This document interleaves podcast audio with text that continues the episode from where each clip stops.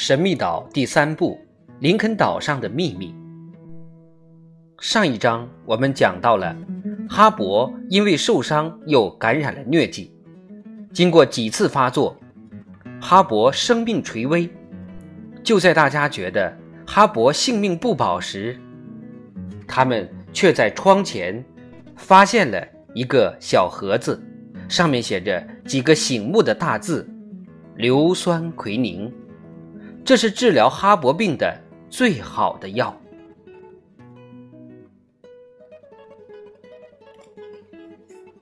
第十一章，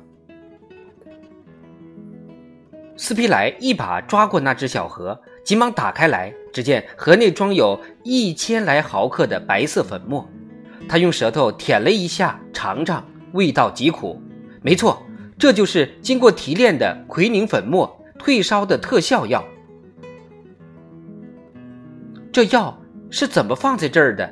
大家虽不知其原因，但已无暇去想，先把哈勃的命保住再说。咖啡，斯皮莱让纳布倒咖啡，要让哈勃立刻服下药。纳布马上便冲好一杯咖啡，端了过来。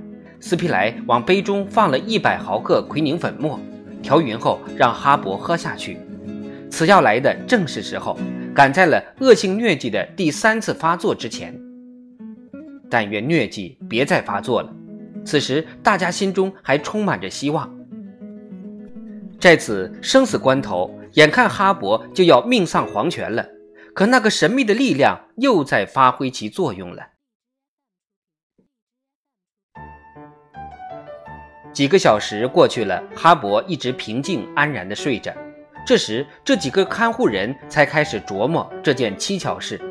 这明摆着是那个神秘人物暗中的及时帮忙。可他是如何趁着黑夜进入花岗岩宫的呢？这简直太不可思议了！此人的行为与他本人一样的怪异。这一天，看护者们每隔三个小时给哈勃服一次硫酸奎宁。十天之后，十二月二十号，哈勃真的开始康复了。他虽然仍旧很虚弱，但已不再出现高烧了。而且大家都在围着他转，严格的控制他的饮食。他也很配合，自觉地遵照大家所说的去做。彭克罗夫好似被从深渊中救出来的人一样，高兴得手舞足蹈。疟疾第三次发作的期限已过。但哈勃却在好转，所以水手高兴地紧紧地抱住斯皮莱。从此，他便把记者称作斯皮莱医生了。不过，真正的医生尚未找到。我们一定会找到他的，水手总在这么说。无论此人是谁，水手都要紧紧地拥抱他的。这一年结束了，一八六七年过去了，一八六八年来临。在新的一年的开头一段时间里，天气极好，气温虽高，但海风习习，颇为凉爽。哈勃逐渐恢复了体力，有了生气，能够下床，来到花岗岩宫的一扇窗前，呼吸着带有点咸味的空气，这对他的尽快康复大有裨益。他已经能够吃东西了，而且纳布也在挖空心思为他制作出清淡却很有滋味、富于营养的菜肴。这么多好吃的呀，我都恨不得也害点什么病了。水手说。在这期间，匪徒们一次也没有在这附近出现过，埃尔通也是音讯全无。工程师与哈勃仍抱着希望，可其他三位却认为他已被杀害了。不管怎么样，反正等哈勃康复了，就得立刻对林肯岛进行彻底的搜索。哈勃的状态越来越好，肝脏已不再充血，伤口也完全愈合了。医院里，居民们没少在眺望港的高地上忙碌。他们忙着抢救那些遭到践踏但仍有望生长的庄稼，包括小麦和蔬菜。他们在努力收集种子，为下一季的播种做好准备。而家禽饲养场、磨坊、畜厩等的修缮重建，工程师的意见是可以暂缓一步，等把匪徒们消灭干净之后再做不迟。因为大家前去围剿这几个匪徒的话，说不定他们会乘虚而入，再次掠夺高地。这一次可不能再让他们烧杀抢掠了。一月下旬，哈勃能正儿八经的下床活动了。先是每天一个小时，然后增加到两小时、三小时，因此体力很快得到了恢复。再说，他原本体质就好，又是一个十八岁的青年人。到了月底，哈勃已经能走到眺望港的高地和海滩去散散步了。他还由水手和大布保护着，下到海里泡了几次澡。史密斯见状不禁喜上眉梢，决定二月十五号出发去搜索全岛。时机成熟了，而且每年的这个时候，夜晚月色甚好，对搜索非常有利。于是，众人忙着做行前准备。他们一方面想着消灭光匪徒，找回艾尔通。如果艾尔通还没被匪徒们杀害的话，另一方面，他们一心想着找到自己的保护神。他们决心把曾经到过或者到过但未仔细搜索过的地方仔细的搜索，尤其是从未踏勘过的地方，更要加倍认真细致的搜寻，比如覆盖在蛇盘半岛上的大片森林。整个慈悲河的右岸，瀑布河的左岸，以及纵横交错的从西面、北面、东面支撑着富兰克林山的支脉和峡谷，这一片面积有几千英亩，有许多非常隐秘的藏身处。大家商量好，将先穿过森林，直奔爬虫角。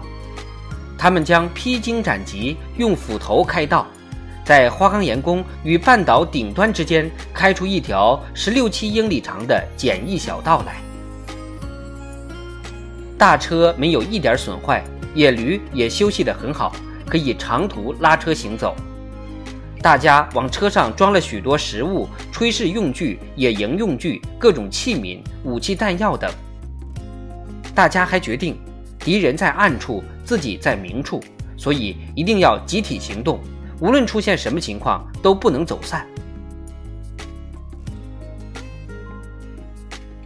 大家还做了一个决定：花岗岩工不留人，包括鱼普和托普也都跟随众人一起出发，参加搜索行动。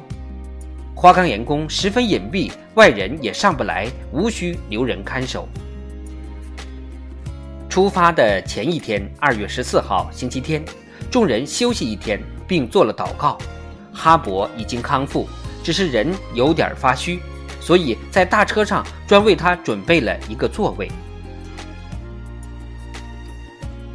第二天，二月十五号，东方晨曦微露，史密斯便起身，再做一些行前必要的预防措施，把绳梯收起，放到壁炉去，埋在沙砾下。升降梯的卷筒已经拆去，回来时就得先使用绳梯上下。当然，这项繁重的体力活是由史密斯指挥，彭克罗夫来完成的。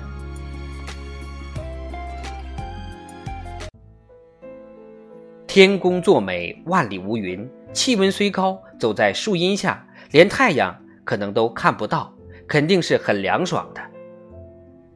出发！工程师下令。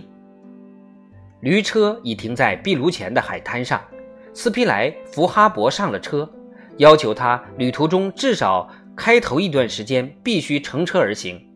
哈勃只好遵从记者医生斯皮莱的医嘱。纳布牵着野驴往前拉着车，史密斯、斯皮莱、彭克罗夫走在车子两旁，托普一路上欢蹦乱跳，非常开心。哈勃为鱼普在车上留了一个位置，鱼普受之无愧地坐在了那里。一行人绕过慈悲河河口拐弯处，沿着河左岸逆流而上，约行一英里，穿过小桥，下到道路右侧，进入远西地区的广阔森林。林中最初走的那两英里路，树木较少，驴子走得很顺当。当然，随时还得恢复砍断藤条和荆棘，但毕竟未遇到重大的障碍。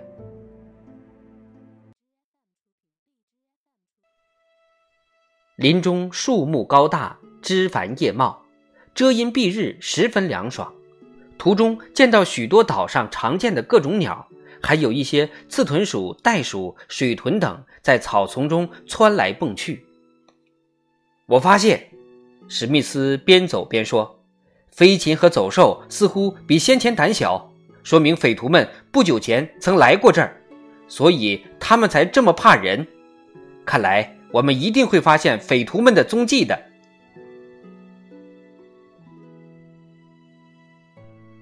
大家便更加仔细的观察起来，果然许多地方都留有人走过的痕迹，而且痕迹有新的也有旧的。有的地方被砍断的树枝，想必是做出记号，以免迷路；有的地方则留下篝火的灰烬，甚至粘土地上还有人的脚印。但是却看不出有哪一处是匪徒们的长留之地。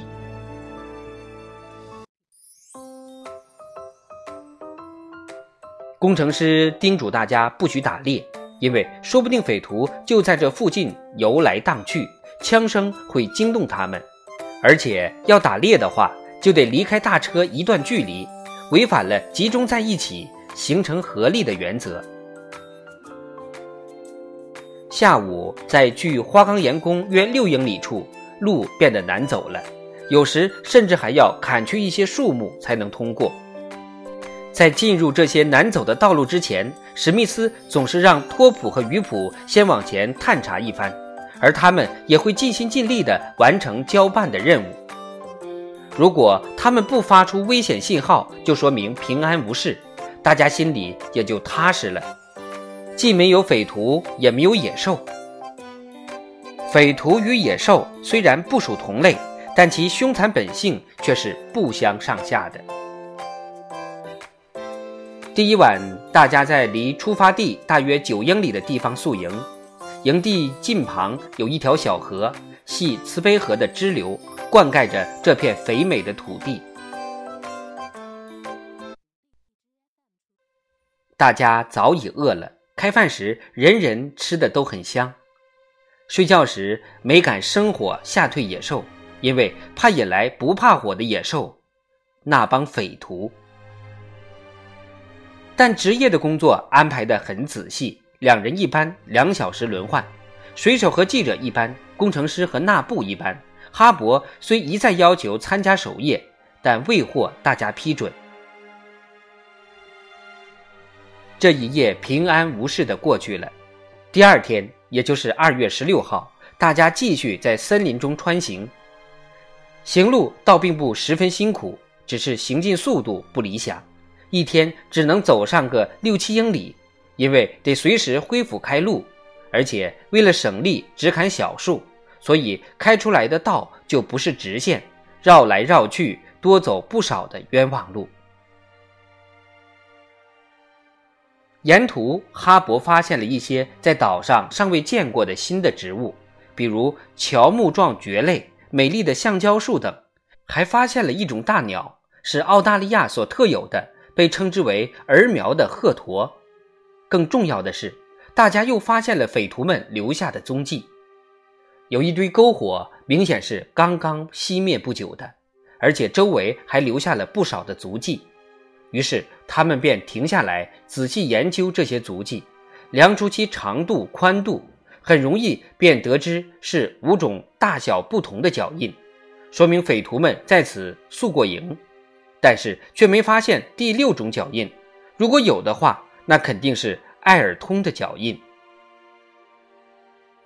艾尔通没和他们在一起，哈勃说：“是啊。”水手说。那肯定是匪徒们把他杀害了，这帮匪徒难道连个窝也没有吗？不然的话，我们就可以像围猎猛虎似的消灭他们了。我看他们肯定是没有窝，可能四处乱窜，这对他们来说是有利，而对我们是不利的。斯皮莱说：“起码在他们成为该岛的主人之前，他们得这么做。成为该岛的主人，主人。”水手气呼呼地重复着。